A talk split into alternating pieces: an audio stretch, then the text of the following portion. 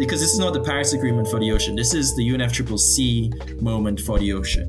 Even agreeing on what a marine protected area is is is a discussion, right? Is the UN is not greater than the sum of its parts. At the end of the day, every state is sovereign. But then we should also remember there's cross-cutting issues, which involves the financing of this treaty, how uh, voting happens, right? If it's two thirds, if it's four fifths, if it's by consensus, you know, where the secretariat will be. So I've got some juicy details on that. Hello, everyone. Welcome to another episode of The Ocean Embassy. This episode is very special. I am welcoming back my very first podcast guest, Jeremy Raguain from the Seychelles.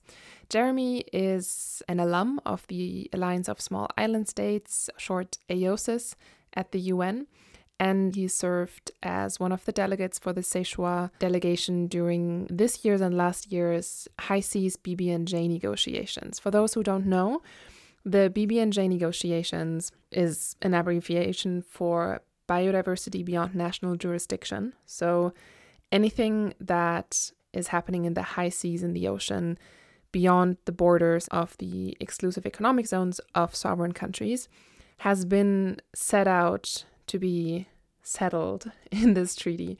There's been a lot of media fuzz and excitement about this treaty, which is accurate and absolutely deserved.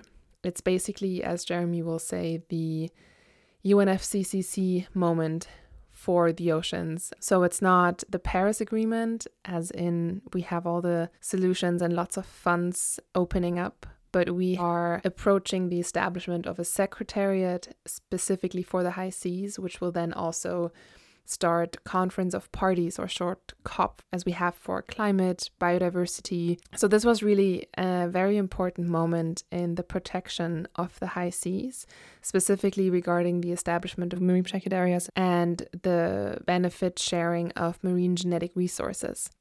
But also this episode was inspired by Jeremy's sharing of the negotiations as they were happening night and day, specifically nights. And I encourage you to listen to this episode to gain some differentiated additional insight that doesn't often catch all the media's outlets' interest, but is nonetheless incredibly important to really understand what really happened at the BBNJ negotiations, what is about to happen, what still needs to be done. And if you like this episode, please share it. Please consider following us on social media, on the podcast outlet where you listen to this, and please rate us, leave us a review. That always helps. And if you really enjoy the Ocean Embassy, please visit my steady page where you can also give a small monthly contribution to help me continue doing this work independently and sustainably. Hello. Hey Anna, how's it going? Hi. Good. How are you? Good to finally see you. Yeah. Yes, we managed. I'm well. I'm well. It's getting warmer and warmer um, over here, which I appreciate after being back in Seychelles for a bit. Uh, yeah. It was cold when I left, and it's warm when I'm back. That's how it should be. Yeah, I saw your your story the other day um, in the park with the with the guy that was wearing this gigantic basket on his head. Oh, was incredible. He's a city so cool. treasure. Yeah. Yeah, we are still waiting for the warm here. It's yeah. Like so cold. I was talking to some people in Dresden and they were telling me um, it's rainy and yeah, not so not so. We fun. had like two days of sunshine around Easter. Uh huh. Um, and basically before I went to Atlanta, now it, it's just like every day it's gray and it's this drizzling rain and oh, it's just so frustrating. And you think it's the good thing is that actually for the first time in years there's enough water falling in this part of the world, so that's good. Um, and it's super green, but it's still sun yeah. would be nice.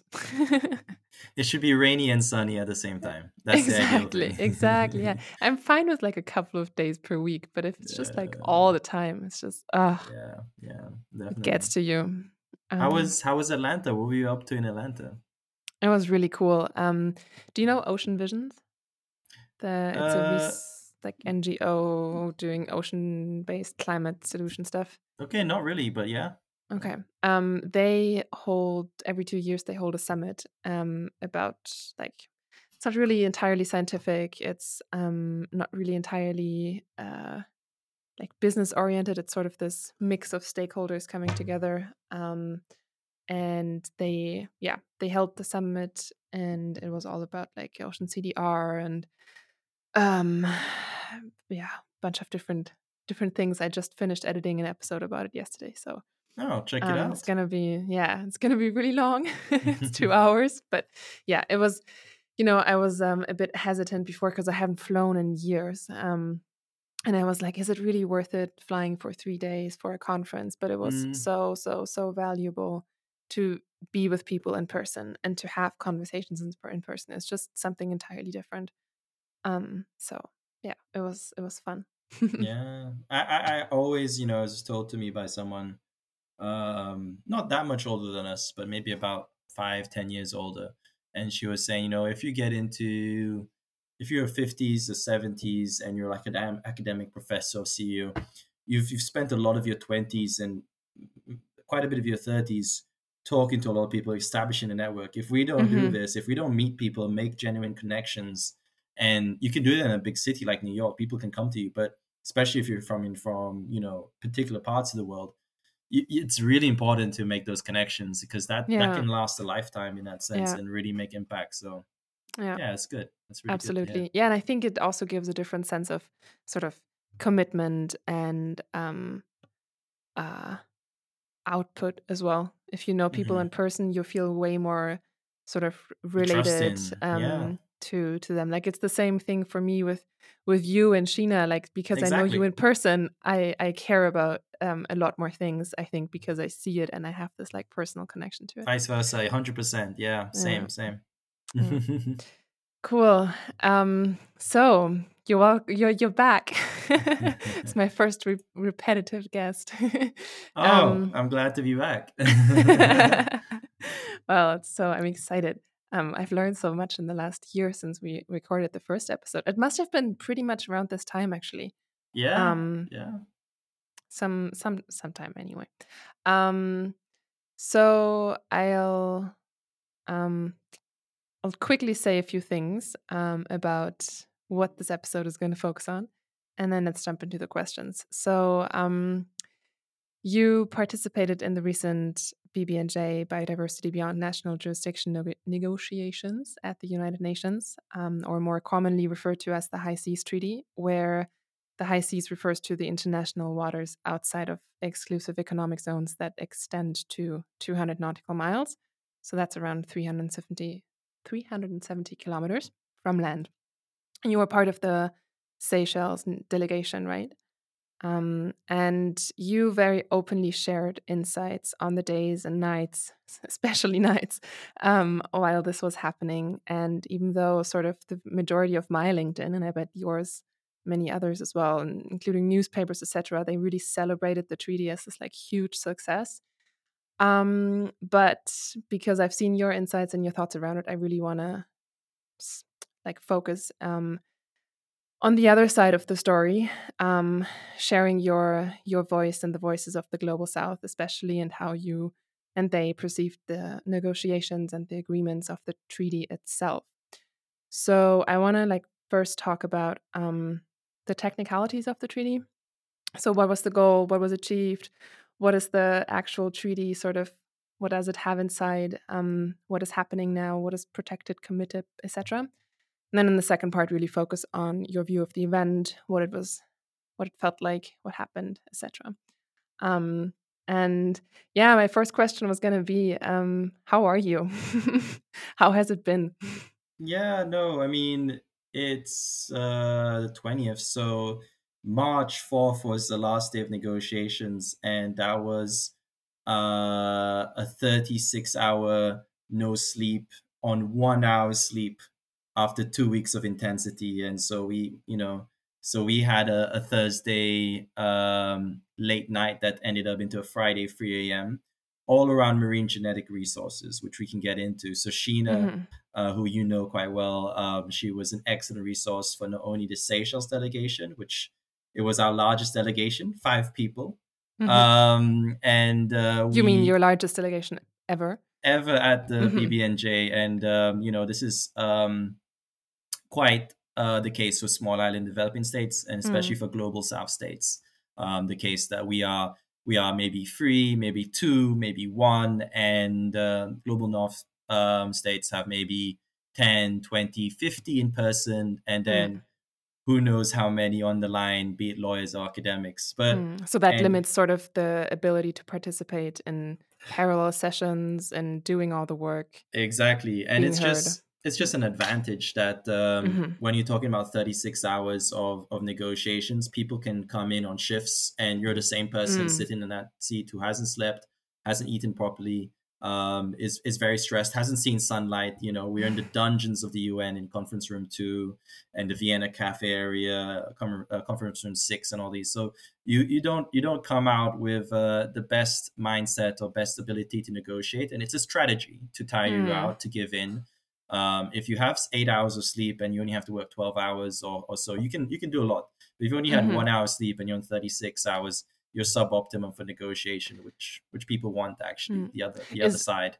Yeah, is the number of um, delegates limited by the financial resources you have to participate, or is it actually limited by the like entry sort of requirements or or allowance?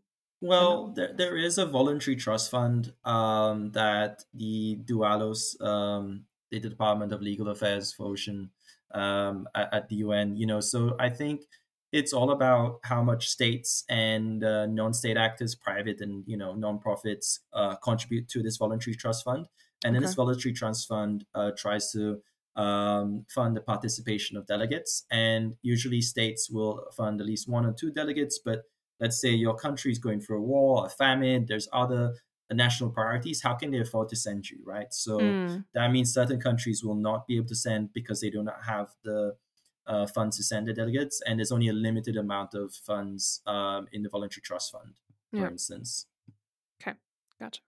But just to answer your question, I am yeah. I am good. I um, the the first week after March fourth was just uh, I tried to take the Sunday to relax and repair um, it had taken a toll, but you get a lot mm-hmm. of attention. So you had a lot of media asking for questions. So by uh, Sunday afternoon, going into Monday, the whole week, it was about really um, doing the next leg of this work, which is, you know, communicating and explaining where we're at with things because I could see things like the BBC, um, you know, major trusted sources getting it really wrong, mm-hmm. um, oversimplifying. Um, I wouldn't say being overly optimistic, but just creating uh, the the environment for people to have high expectations and for the expectations to to crash when they realize, oh, actually, this isn't going to lead to that. So, okay, try and so inject some yeah. realism, you know, and yeah. try and check some different perspective. Yeah. Yeah. Okay, so let's let's dive into that. Um, as far as I understand, there are um, four main focus areas in the treaty, which is marine genetic resources, including the sharing of the benefits from these resources, area based management tools such as marine protected areas, environmental impact assessments, and capacity building and technology transfer. Um, yeah. Do you think there is like one of them that we should specifically focus on, or should we go through all of them? Um, what's the which one of them do you think is the one that that, for example, the BBC or, or other resources got um, got wrong yeah. or yeah, just just to give a couple of points. So just to mm. add, mm. those are all the four components of that treaty, and it's exactly what people should focus on. But then we should also remember this cross-cutting issues, which involves the financing of this treaty, mm-hmm. how uh, voting happens, right? If it's two thirds, if it's four fifths, if it's by consensus, you know, where the secretariat will be. So I've got some juicy details on that. So yeah, I wouldn't okay. say it's a component, but it's these things that intertwine and bring these things, the principles, right? And so I can get into those details and we can go into that. I'm quite, I followed cross-cutting quite a bit myself. And so I think it's how do we implement this treaty? Who, who, you know, who is get in the voice and how is it actually working is, is very critical because yeah i think that's yeah that's a super big point because actually I, after reading some of the, the the links you sent me as well i understood that yeah okay we have like passed the text now but you still need to adopt it ratify it and then think about financing it. So it's by far not as optimistic yeah, yeah. as um, I, am going to use the word optimistic because my, i felt super optimistic when i saw it happening and i was like oh wait there's still so much more to do.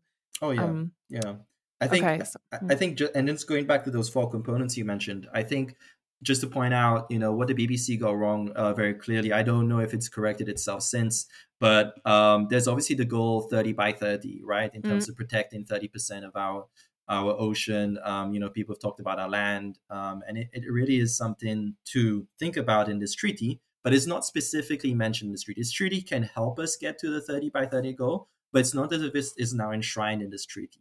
So, it's because it's enshrined. That goal is enshrined in the um, biodiversity treaty that was passed in Montreal, correct? And this so, treaty, the High Seas Treaty, High Seas Treaty, was necessary in order to even think about implementing the 30 by 30 yeah i think i think yeah. yeah now we get into a space of you know um, two different treaties but there is this communication between the two. And so when we're talking about gener- uh, genetic resources or we're talking about protected areas right mm we divide this thing between terrestrial and marine? And uh, you know there's even something in between right? You know what we what we call in so we talk about green and we talk about blue and then people talk about turquoise sometimes. And so things get very complicated because law for instance doesn't really um, what's the word? Like it just is very arbitrary sometimes in defining things. And uh, you know mm. nature doesn't know what law is right? So yeah you got these two different treaties but they have to kind of uh, talk to each other. And where um, you know from the african uh, group perspective which seychelles is uh, a leader for the marine protected area uh, component the abmts as you said. Um, but also for other things like the eia process. We saw there was a global minimum achieved in the post 2020 biodiversity framework agreed at Montreal, Montreal um, that we were fighting for and that global north countries were trying to undermine, hmm. especially mm. when it came to genetic resources. So, yeah, there's a lot of these components. So, I mean, I'm happy to talk about marine protected areas a lot, um, as much as it refers to Seychelles, it's our, it's our capacity strength.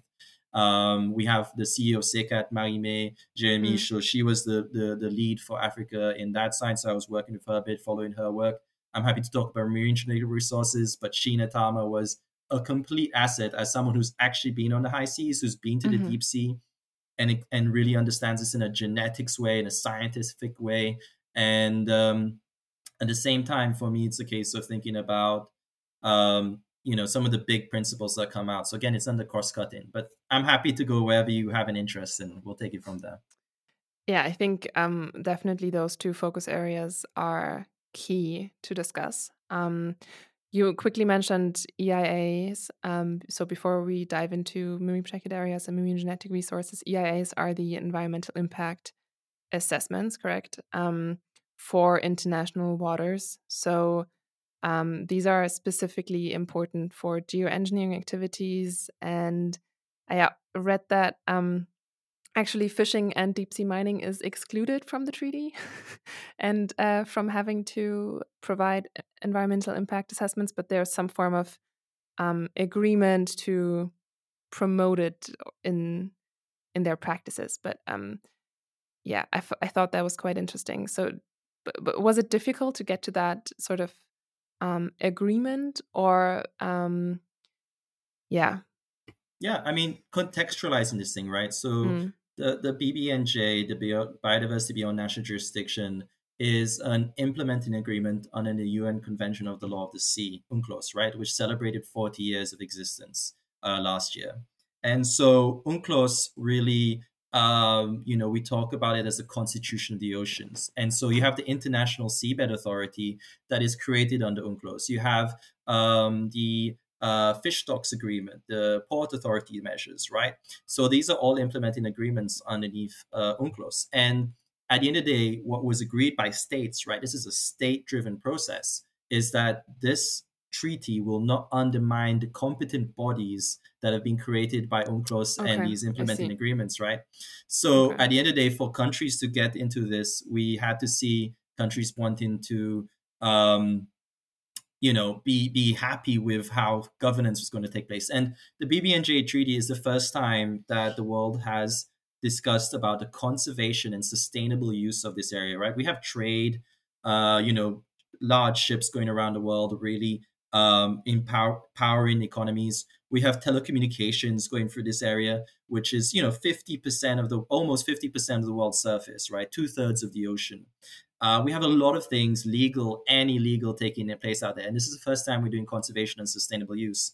And so when you're talking about EIAs in that sense, and it's an interesting discussion which a lawyer will be able to understand and explain a bit more because we'll see how it plays out, right? The International Seabed Authority hasn't um, exactly um, completed its draft rules for for exploitation of, of nodules and and other uh, things out there, right? And there's a lot of push. I think there's about 20 states that are asking for a moratorium.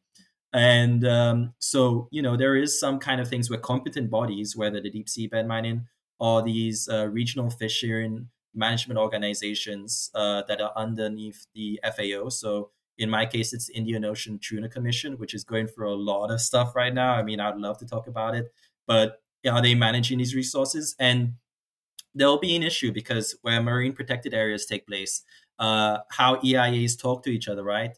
And so, why is something allowed to have this process? Another thing is not able to have this process. There was so many things around uh, cumulative impacts, right? So at the end of the day, you're saying, hey, if you do this, you know, you have to have EIAs, but you also have to have strategic environmental assessments, right? So kind of zoning and saying, actually, yeah, this area would be used for that, that would be for this, and how does this all align with currents, like, climate? Yeah. It's like marine spatial planning. That's in, it. In so ABMTs yeah. is huge in that sense. Okay. It's it's the linchpin for why a lot of com- uh, countries, a lot of um, nonprofits really want this. They they really see this as key in that conservation and sustainable okay. use understanding.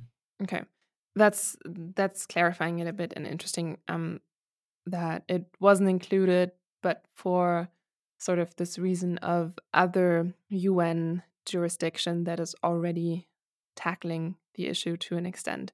Um, okay, but yeah, probably a whole different conversation. So let's talk about MPAs. Um, I understood that actually what was sort of novel and a good achievement is that uh, you can actually create MPAs now by majority vote as opposed to sort of everyone having to agree. Is that correct? So, because you know, not everything is in my head, so I've got I've got the draft agreement in front of me. Um, okay. So I can probably find the decisions. It's it's hard. I think. I think this is the thing with speaking generally, and I'll try and see exactly where it is in the agreement if I can look it up. Um, but at the end of the day, when it comes to something like this, we're thinking about conservation and sustainable use. So we're thinking about environment, environment. Um, without naming names, when, what happens is is we want to uh, have a consensus. Consensus is by best. So this treaty will hopefully go through in the General Assembly as a consensus um, thing, and, we, and taking a vote on it would not be good, right? So you've mentioned it'll take 60 countries to ratify this, and so mm.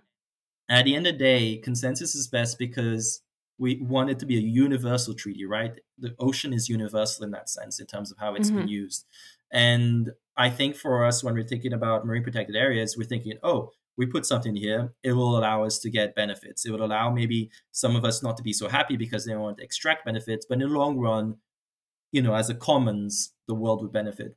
But then other countries, again, without naming names, will think about a marine protected area being created. And then what about, you know, the ability for, I mean, let's take Seychelles, for instance. If a marine protected area is created in our 50 like in on the border of our, of our EEZ which is you know our border of EEZ is about 40 50% high seas right mm-hmm. now are you putting an undue burden of Seychelles as the only state there to now go and monitor and basically ensure that that you know compliance takes the place management exactly mm-hmm. so there's that mm-hmm. consideration mm-hmm. right there's a cost to it and so that's something that is, is key to small island developing states. Okay. We've talked about our special circumstances, and they've been fully recognized in this treaty. We're remote. We're dependent on the ocean. Um, we have, you know, um, a lot of uh, what's the word? Where it's nat- national heritage, uh, cultural heritage to this. And so there's one consideration. Then there's also the security consideration. Now there's about 400 um, uh, marine boundaries that are disputed in the world, right? And you can Google different scenarios, and it's amongst superpowers and major powers.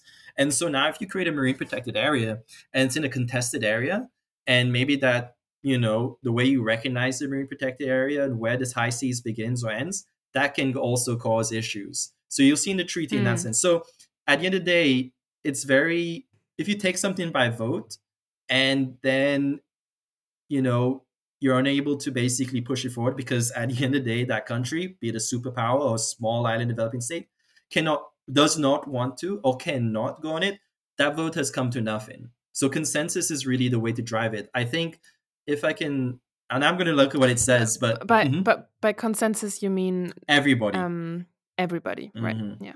Um, so you're saying if the uh, the decisions to, sorry, just let me get it right to that, and I think Mm. Because even agreeing on what a marine protected area is is is a discussion, right? Um, so I'm just going through this. So you can make proposals. There's a consultation and assessments. You need to, again. I am not a lawyer, but when it comes to this, it's all about you know going for the letter of the law. And so if I take too long, ah, there we go. Um, so as a yeah, Article 19 bis as it stands, um, as a general rule, the decisions or recommendations on the part shall be taken by consensus.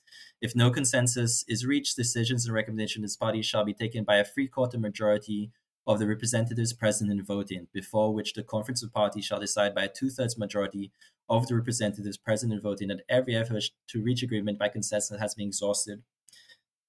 So Okay. it's a very complicated uh, system, and this is where we go into these cross-cutting issues and voting. And I can talk Mm, about and- cert- Mhm.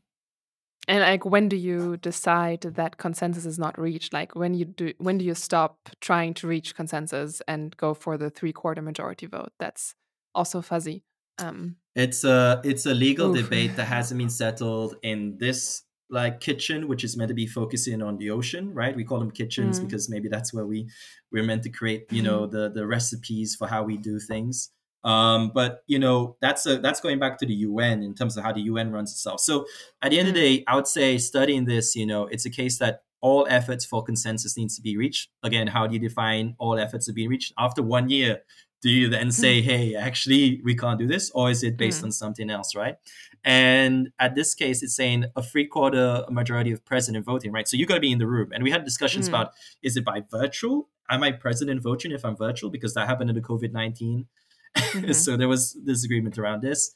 Um, and then, and again, that's a discriminating factor, right? Like, if um, you have 20 people who are dis- available theoretically to be present in the room to vote for a country, or if you have just two delegates, um, the chance of not being there is much higher. again. Exactly. I mean, so that's the Mm. thing. So president voting is exactly your ability to be in the room and stay in the room, and others' Mm. ability to um, just wait for you to go.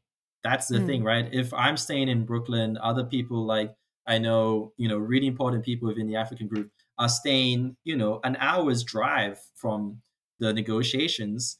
And Mm. other people are literally times run out. We need to go back to Seychelles. We need to take two flights. That's going to take a day, right? So we can't miss that flight. We got no money to pay. Mm. But other people are staying 10 minutes walk at the Hilton. So they just can go back and forth and take shifts. And they just can wait for you to go. And then a decision can Mhm. be made. hmm So that's the reality of these things. And so those who are powerful and rich can can take advantage of these. So, but Yeah, I mean that's a that's a fundamental structural issue of the UN, then, right? I think Yeah. it's a structural issue of the UN, but then we have to remember there are faces that the EU, Canada, New Zealand, Australia, Switzerland, you know, a lot of Nordic countries, they put on a very face that we've got the Mm. experts, we're doing our best, we believe in a green and blue economy, and we want everything. Mhm. And then you're like, well, you're in the room, you're the one asking for the least amount of commitment, the least amount of um, equity equity here, right? Whether it's in voting or in in terms of how non uh, monetary or ben- monetary benefits are shared, right? So there's these very powerful. I mean, the U.S. of course, and you know, I could name others, but Hmm. you know, this is the thing. There's faces that people are willing to wear, and I'm just like, why? You know, it's it's is it for voting? Is it for soft power? Um, You know, these are the questions. So, yeah, Okay. And then it also said that um, coming back to the MPAs, in the end, states can still opt out of the decisions about MPAs. Yeah, so we always have to remember when when talking about the UN, one of the international relations 101 is the UN is not greater than the sum of its parts. At the end of the day, every Mm. state is sovereign. Um, it, it, it, it, it has the ability to say, sorry, no. I mean, and international law needs to be understood as being an institutional norm setter, like something that says, Mhm. you know, human rights, whatever we're thinking about, this is fundamentally uh, an abstraction that is then domesticated, integrated, ratified in a country, and then there are legal implications for uh, those who contravene it. Right. Um, okay. So I want to get back afterwards to this point about like the specific behavior and um, uh, yeah, behaviors of of you etc. Um, let's talk about marine genetic resources because I know that this is the the the hot topic. And luckily, we just had not just but like two three episodes ago, I had Gina on the podcast. So um, my avid listeners will will all uh, know what she does, uh, what amazing work she does. And um, marine genetic resources, huge benefit, potential benefit for medicine, nutrition, agriculture, industrial processes, cosmetics, you name it, biodiversity credits if that ever becomes a thing. Um, and so the goal of the treaty was to achieve fair sharing of financial and non financial benefits of the marine genetic resources and the data that's sequenced from them. Let's go into it. well, um, yeah. yeah. When you say aim, I think mm. we have to remember that private sector, and that would include your your research and development guys, your pharmaceutical guys, uh, maybe military, you know, in the sense of where they're focused on um, the list goes on, and then it would also think of maybe your non-profits, your non-governmental, you know, um, mm. their their their their need is to have certainty, and law provides certainty. Law is a great mm-hmm. way to enable investment to take place, enable decision and planning to take place, right? And so when you say the aim is the equitable sharing of this, that might have been the UN's aim, that might have been exactly, yeah. the global South's aim. Mm-hmm. Um, but I can tell you, it was not the aim of maybe country. Mm-hmm. Well, definitely countries like Switzerland, definitely countries um, that are represented by the EU. Um, mm-hmm. And then you have to start looking at where the patents are. Um, yeah. You know, I mean, Switzerland, Germany have some of the greatest amount of patents. I mean, apart from global north countries like what is patents so intellectual property rights so saying you know at the oh, end patent, of the day uh, patents sorry yeah, yeah, yeah patents yeah, yeah. so okay. it's one of those things at the end of the day like um there has been only maybe 12, 20 countries able to go out into the high seas for extended period of times. And then you know, there's only X amount of countries with the labs and you know quaternary sectors of the economies, right? The labs and and research and development people to really go and study these things and then derive benefits from them. Yeah. And so a lot of the arguments from I, I took part in IGC three in March last year, IGC four in August. What's IGC sorry, sorry. Let me back it up. Sorry actually it's the intergovernmental conference so the BBNJ has taken about 21 years so it's like somebody that told me it's like i think the career or lifetime of justin bieber um, so quite a relatable uh, you know factoid there and the last so before covid-19 so in 2019 there were two intergovernmental conferences. And then um, the last there's been three or two depending how you look at it because so I took part, sorry, Intergovernmental Conference number four um, in March last year, number five in August, and IGC five biz, or, or which is in legal terms like a, a, funny joke, I guess, or resumed, um, which was um, in in this this year in in, in February March, and you know, marine genetic resources and how people have understood them has always been a contested mm. issue in this. And it's always been the one that ends late and basically has that. So, in these things across that, a lot of, you know, developed countries, um, industrialized countries, I should say, because now I'm talking about global north and global south when you think about mm. that. But they were saying actually the traceability to find out where these marine genetic resources have come from. You know, if there's maybe a, a species that's spread over the, the, national jurisdiction and beyond national jurisdiction how can you ascribe uh, ownership or, or you know trace tracing that back to mm-hmm. this you know? So it's not implementable. It's not realistic. So mm. Eh, they, they started and and it came to a point where not only is it not realistic it's just hard now.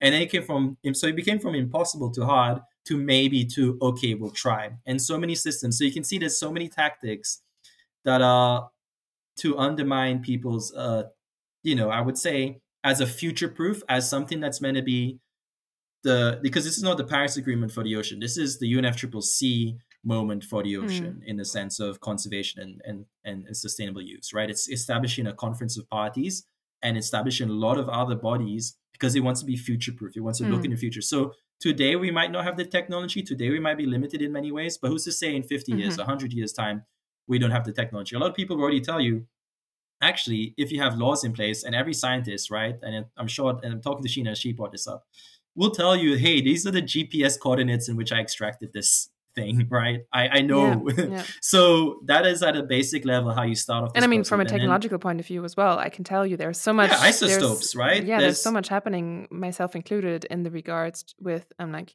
developing technology, scalable technology to actually do trace this and associate it back to where it came from. But okay, um, yeah, gotcha. Yeah. So I mean, that's the thing. So a lot of these things are are seen as impossible to do, and then another argument to say, well, we're not sure if there's going to be any resources, uh, you know, monetary benefits or non-monetary benefits that are going to come for this, right? They're like, we don't, we don't know actually. Mhm. So why are we? Why are we? This is a distraction. We should be focused on the EIAs. We should be focused on the marine protected areas. And you're like, well, as it was explained by an amazing judge, um, um, Mr. Tim Bailey, um, and he was a facilitator. And again, just to really shout out, these things don't happen without people. So you have people like President Rena Lee from Singapore. You have all her, you know, different facilitators coming from all parts of the world, Africa, um, um, the, the SIDS from from Europe, from from uh, North America. So amazing people, just to Mm. shout them out in that sense. But he was explaining that this treaty needs to be understood as a body. And if like one arm is EIAs, another arm is is the marine protected areas, that's how you do conservation and sustainable use. But two arms just standing there aren't, aren't going to do much, right? They're just they're just lying there. So how do they get to the problems? They need feet, they need legs, and so the capacity building and marine tra- transfer of marine technology that's one leg to get you stepping forward. But you can't just hop to the problem. So marine genetic resources is seen as how do you finance? How do you get the resources to make this treaty implementable? And so it's a very big tactic by several states to say, global South states, right, represented by the G77 in China, we want these benefits, whether it's monetary or non monetary, to go back to our countries. And we're actually saying, no, we want these to go back into the treaty so that Hmm. then we can have the ability to make this treaty work, which is when you think about the economies, the needs of these global South countries, Mm. and when we think that the high seas is a common commons, this is a huge give. This is a huge good faith act.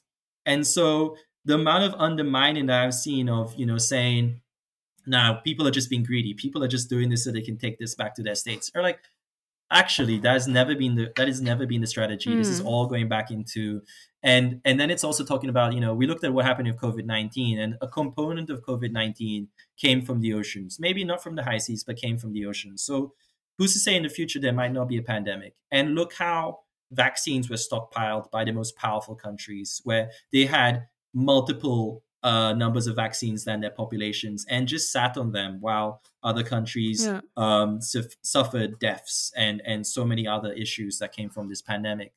And so it's when you're talking about marine genetic resources, some people want to underplay it, but within now already pharmaceuticals all the way for the next 20, 30 years, there are many benefits that are being talked about and more to come, I'm sure, as technology and understanding increases. And um, I'd say, you know, there are, if you look at all the museums of the world, if you go to the Natural History Museum in London, there's so many things that have been extracted from the Mhm. oceans, be it high seas or otherwise, that are just sitting there that still need to go to a lab. And so It, yeah. some states already have huge advantages and they want to Mhm. maintain that advantage, just to say. Well, that plus I think it's um so frustrating. Oh, it's just also frustrating, but it's like uh, I think you you mentioned it um the common heritage principle that was undermined and there is a lot of like um hypocrisy around oh we want to like do so much financing for this um treaty etc but then um we will think of our industry first. Um, and I did not know that it that the marine genetic resources were um, meant or, or meant yeah meant to be a financing mechanism for the treaty itself. That's super super amazing. And then there's the other element. Um, of capacity building where it, it's so important and so smart to empower and educate people in the global south with the right tools with the right knowledge with the with the finances to do some of this dna sampling themselves to start developing vaccines in those countries too because it will automatically feed back right? I mean it will help your economy it will help your resilience it will mean in the future you will not need to be so dependent um, on cross financing, etc., etc., etc. It's so clear and obvious, but but there lies the power, the problem because the mm. strategy is not to allow you to be independent. We're mm. being asked to given the tools to allow us to be independent, but power doesn't want to work mm-hmm. that way. We we're often sidelined by the U.S. saying, "Oh, we're puppets of China. We're we're just going along blindly with China," and you're like, "Hang on, we do want to." Um, have these means so that whether it's China, whether it's the US, whether it's EU, we can have the power to make choices that are not dependent. And that's I think actually, that's yeah, it. that's a really interesting. There's a dependency. Really interesting point because I was also very surprised and curious to see um, this like G70 70 plus China that was like everybody like global South countries said like everybody except the G7, I guess, um, plus China. Um, the the sort of role China is playing in that um, yeah in that setup I mean, is interesting. but that totally makes think, sense what you just said. Yeah. Yeah, I, I, can speak quite freely about this after the fact. Um, and I, I think I've gotten, I've tried my best to be as transparent in a closed, um, sensitive room, mm. right? You're not allowed to take pictures of what you're not allowed to send. it. And so just me tweeting about certain things as, as a representative, I always have to be careful. But at the end of the day, as a small island developing states, our biggest strength is our ability to to communicate and talk and mm. say, hey, there's a problem here. And, you know, let's set the record straight. So I always believe in that. But I, I think what's important to remember about the 134 countries represented by the G77 in China, the global south, they make up 70% of the Earth's coastline, 80% of the world's population, right? Um, when we're thinking about the future and young people, right? Um, with young people, people are aged. I mean, Africa's average age is 19, right? I mean, so when we think about 1.3 billion people there, mm. it'll be it'll be billions more in the decades to come. And so we're talking about the future, right, of the world. It's incredible because at the end of the day, China, for me, is as any superpower and any major power and any state acting in its self interest. Mm-hmm. But it also understands, from where I sit, sit that if it wants to act in its own interests, it cannot be um, going against countries that are um, in the same boat as it, if I make sense of that, right? If you look at it, is it's still classified as somewhat developing, but an exceptional developing state mm. based on its size, history, and many other things. And I think that's the thing. There is a division between the global south and global north. The global north want to treat China as a global north state. But China finds itself in a very interesting position. And at the end of the day, what I've seen China do is it will influence as much as any other country that has trade and relationships as anything, right? But on certain issues, it will remove itself and just say, we'll do whatever the rest of them are doing. Hmm. And and and that doesn't is from where I'm standing, that has not come with strings attached. Hmm. That's that's what's interesting to me. And I think that is quite smart because sometimes you can be cohesive you can be very you know stick and say you guys do this or you can just kind of do the right thing in someone's eyes and then that's quite um, suggestive right you now find yourself aligning with that country and you're saying hmm I, I, I maybe I trust China more. Maybe maybe I can still see why China's doing this, but at the end of the day, they're not standing in my way when I want this. Well, yeah. Plus, I mean, if if you think about it, it's all interconnected. Um, and especially when you say, yeah, I mean, Africa's mean age is 19. Um, there are already so many right wing powers in the US and Europe that are um, like afraid of the, few people that are coming to Europe because they don't have any prospects in, in, in, in Africa. And it's like, instead of building walls, you should be thinking about how you can build capacity and build like democratic economies in these countries. And if you're ignoring things like this at this level that's just frustrating. That's just like well you're just going to run into so many problems and in the end of the day like europe is freaking tiny in terms of size and in terms of population in terms of like our um uh G- gdp what's it? Gdp the economic. GDP, Yeah, it's quite big, but still, it's it's um, it's frustrating. Well, it's it's Mm. it's all dependent on um, secondary manufacturing, let more and more or less so, Mm. and then uh, tertiary, right? The services, and then quaternary. And so the natural resources are no longer in Europe, or very few of them are, Yeah. right? When you're talking about fish, where does that come from to EU? It comes from countries like mine, Mm. whether it's from the Pacific, Indian Ocean. Mm. Um, obviously, the Atlantic is something that is there, but it's not where you know everything's coming from for Yeah, Europe. So Europe yeah. needs to go far away to Yeah, get the kind of resources totally. from the ocean. And you're talking about you know um, cocoa, what's happened with the Ivory Coast and Ghana. There's interesting things there, right? So Or and again, gas.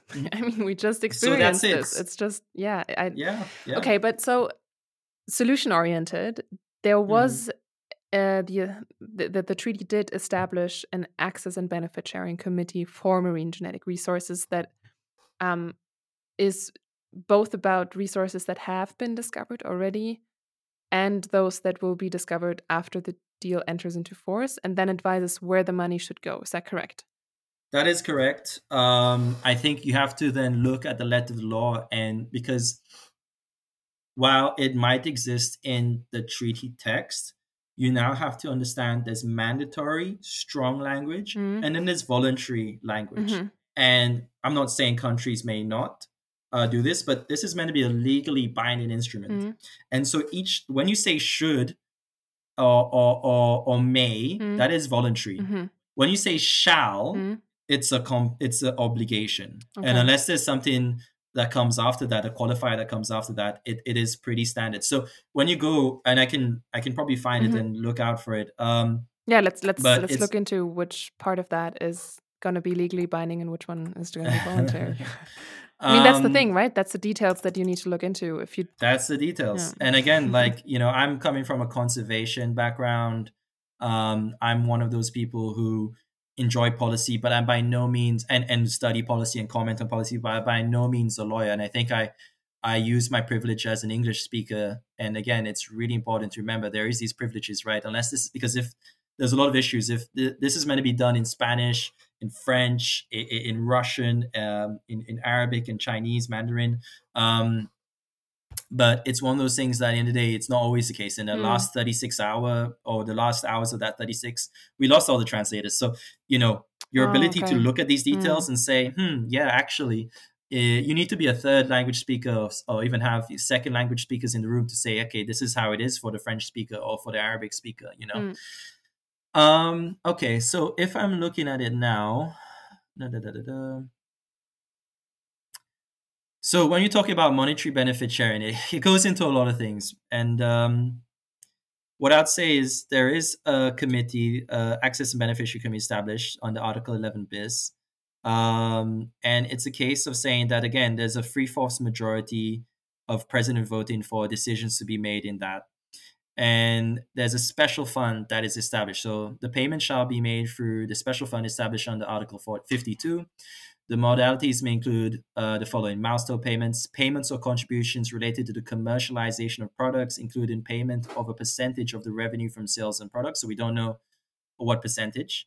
Um, a tiered uh, fee paid on a periodic basis based on diversified set of indicators measuring aggregate level of activities by state party.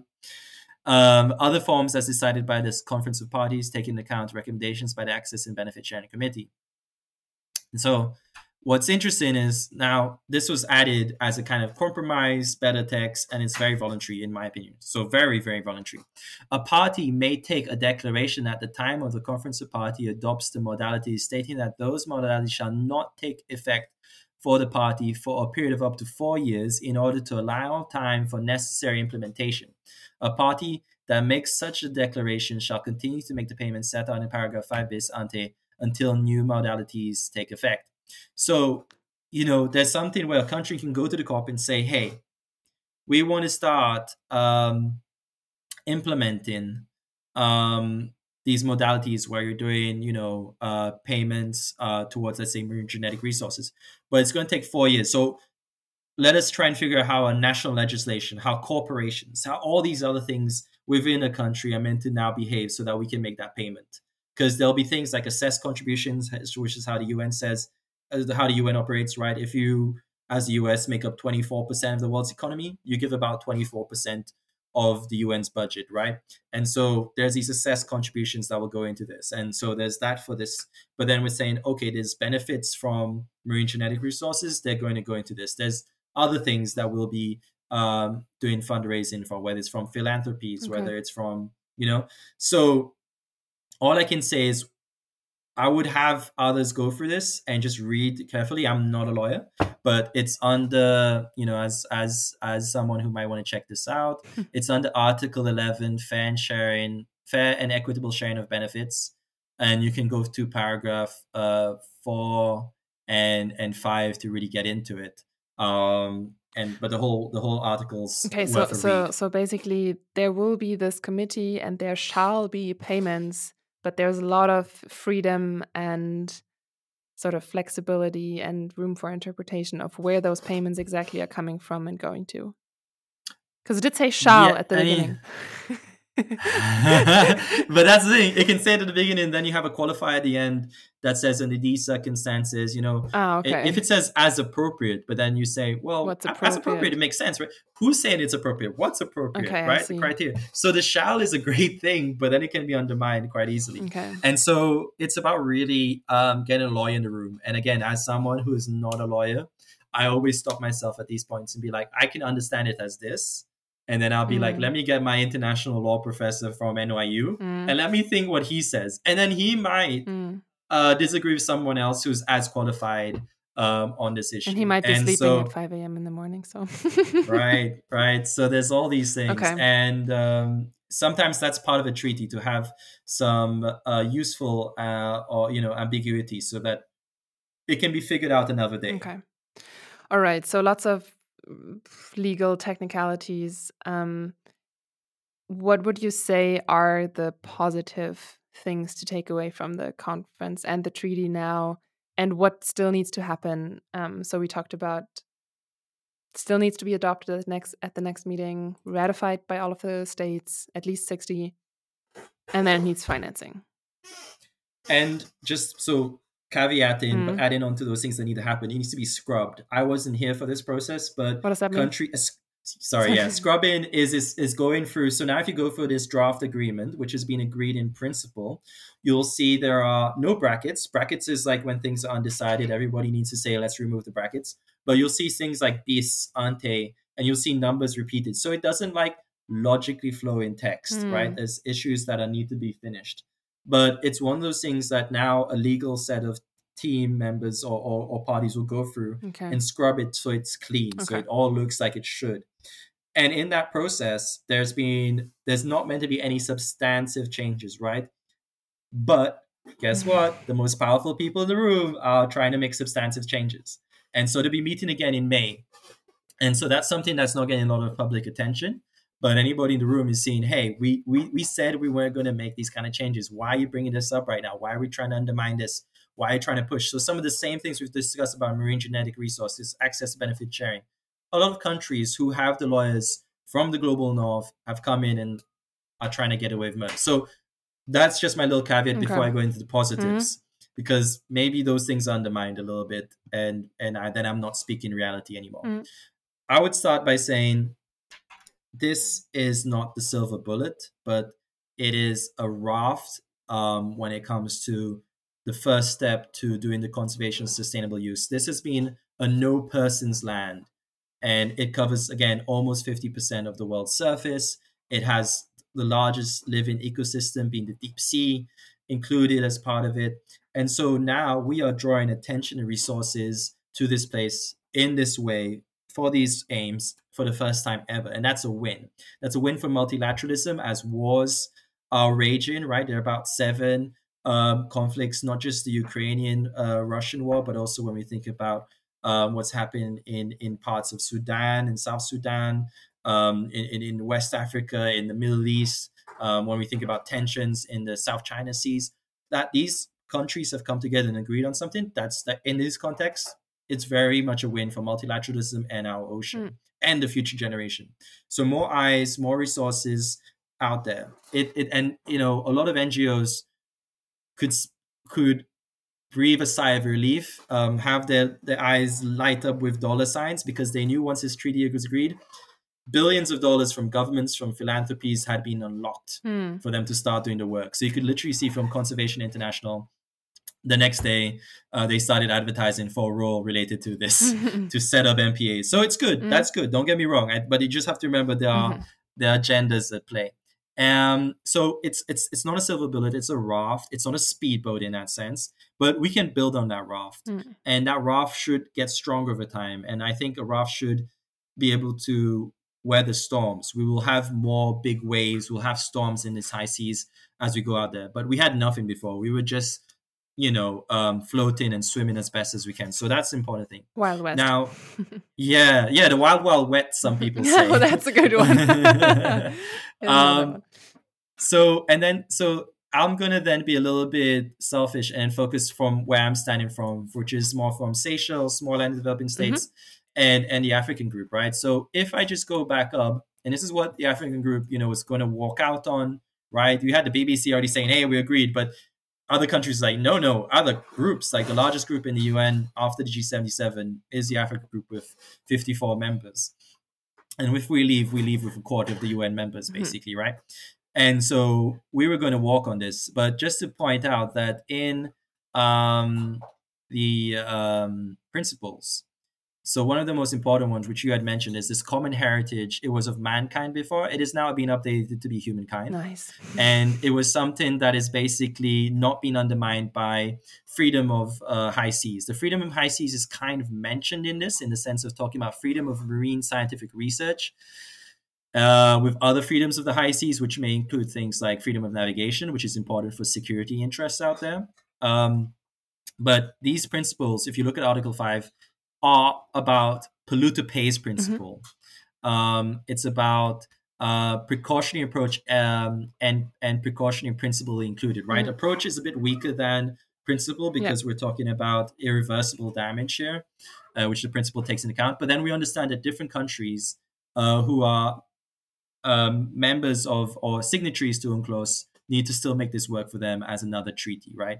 So there's a bit of thing. So I think going through the principles, you can see a lot of really important ideas are, are being referred to here, and countries are meant to look towards. And the common heritage of humankind is saying, at the end of the day, this is a commons for everybody, and we should act with everybody's best interest. Still, power will play. Still, the reality is that unfair, unjust, illegal things happen out there. But as something that's meant to hold us to a better world, a better future, I think that was And- important to us. Yeah, and the common the that was the principle where EU, Russia, Iceland, Australia, Japan, and the Holy See, which is the Vatican, right, wanted it removed from the text. it's it's so hard to say Okay. this and ah, that. okay, that was in one of the Um, articles. So was, okay.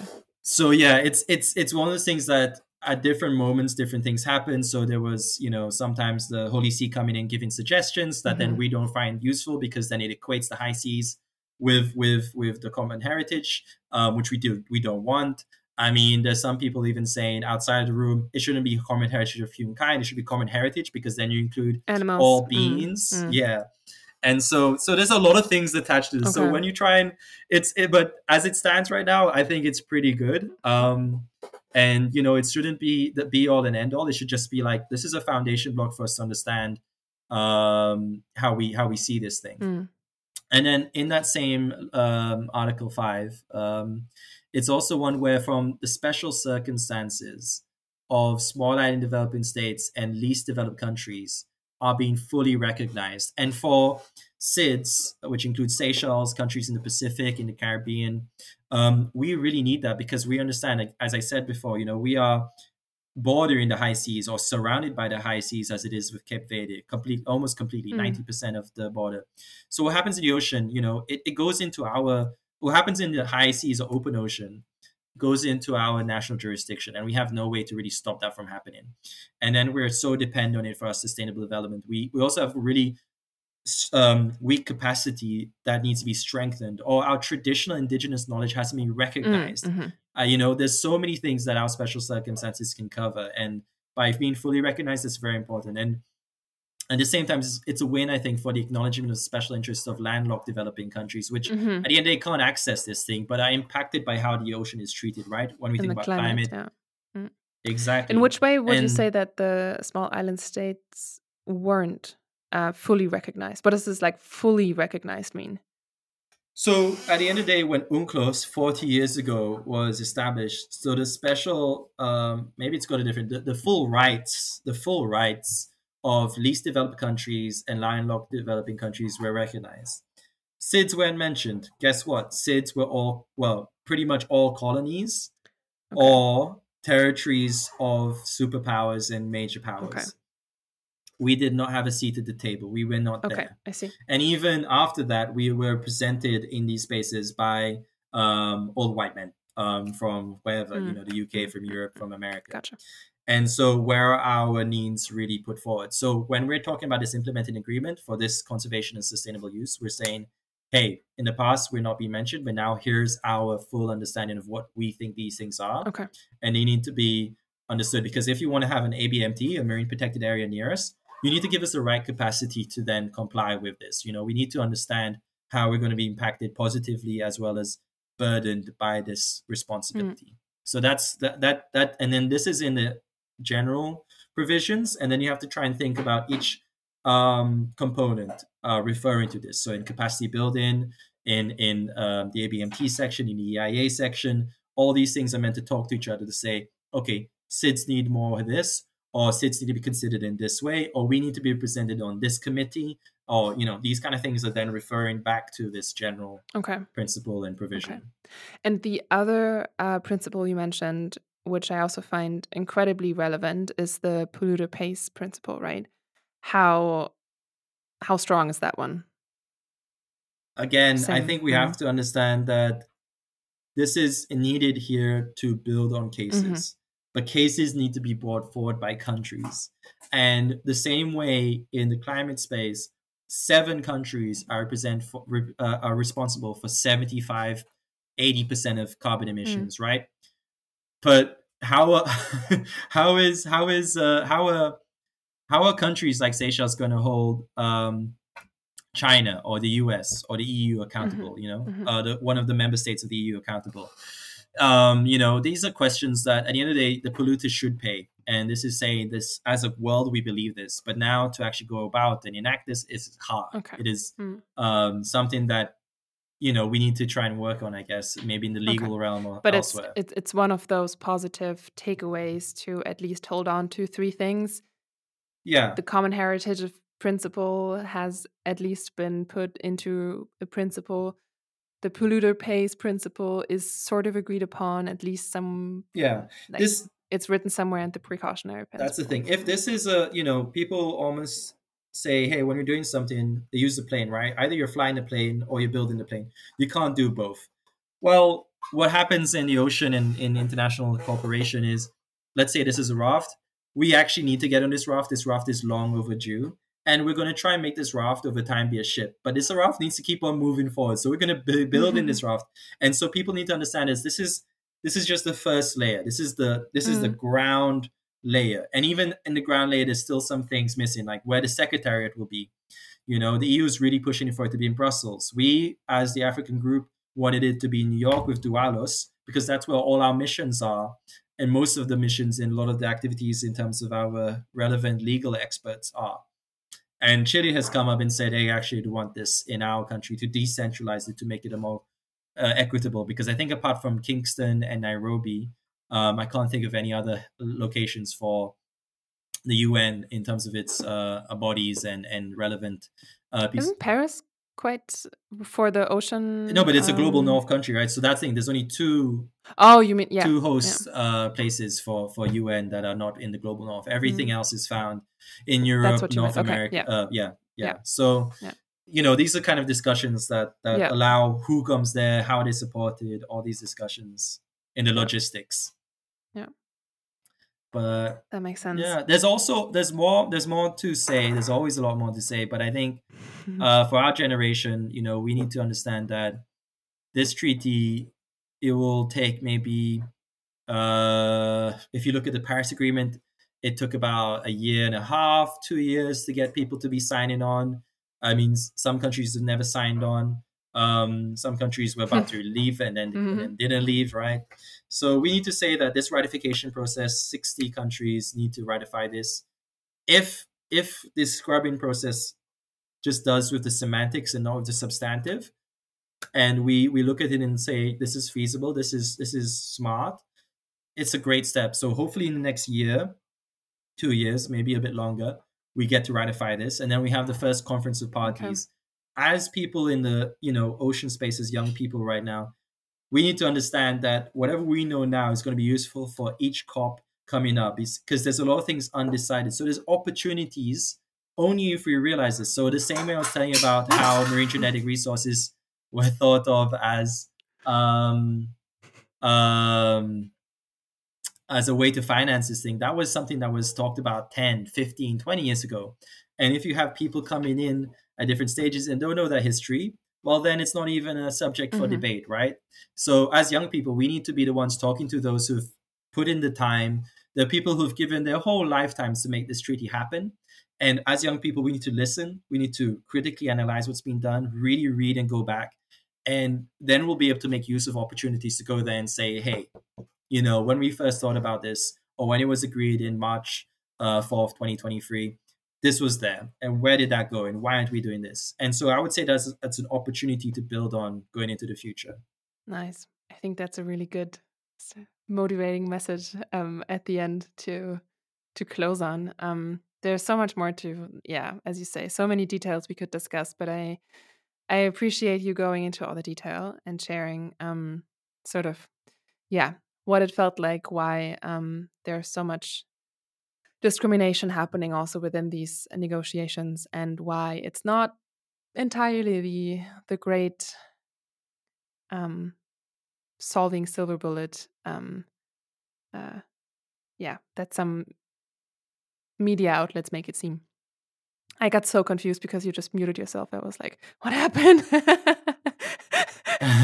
no, I just making sure there's no like um other. I don't know how much you're picking up in sound, so I thought, yeah, while you're talking. oh that's okay don't worry i'll just cut it out cool, cool, cool. yeah But no, it's it's it's a privilege to go there, and it's a responsibility to um talk to the people we want to talk to. So I've I've talked to people a bit anonymously, publicly, and if I'm in the room, what am I doing if I'm not um sharing what I've experienced as authentically as possible? I have my own agenda. I, I, I am be acting on behalf of Seychelles and to some extent the African group and uh, AOSIS.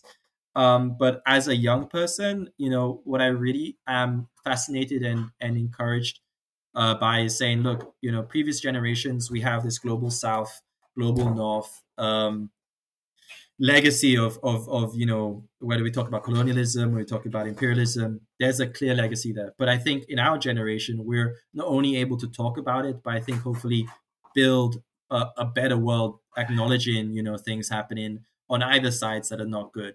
And I think that's that's key to me because if we're going to figure out this commons, right? Um, we're not going to do it as just one side Yeah. or, or one group. We're going to do Yeah. it together.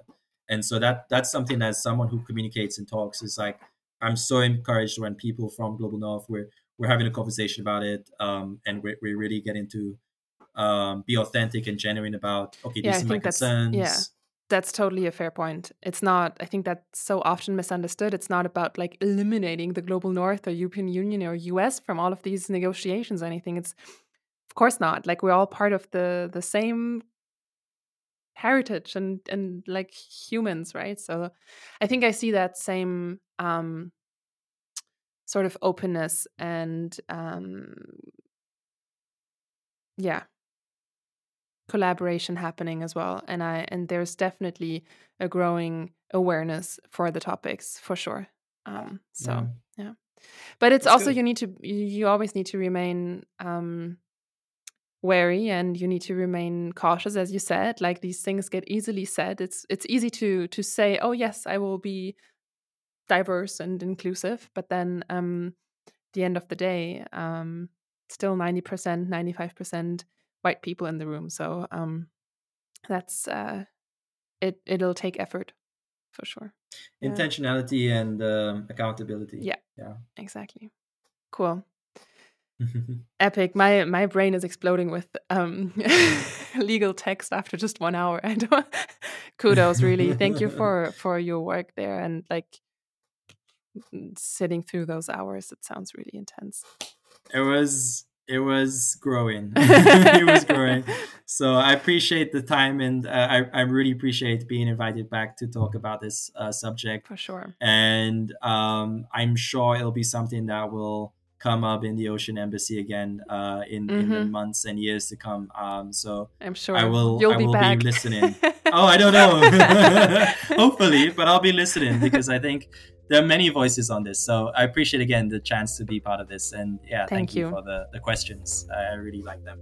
Thanks. It's really good to to see you and speak to you again. And have a beautiful sunny day in New York. Thank you so much, Anna. Have a great one in Berlin. Thank you. Bye. Bye. Bye.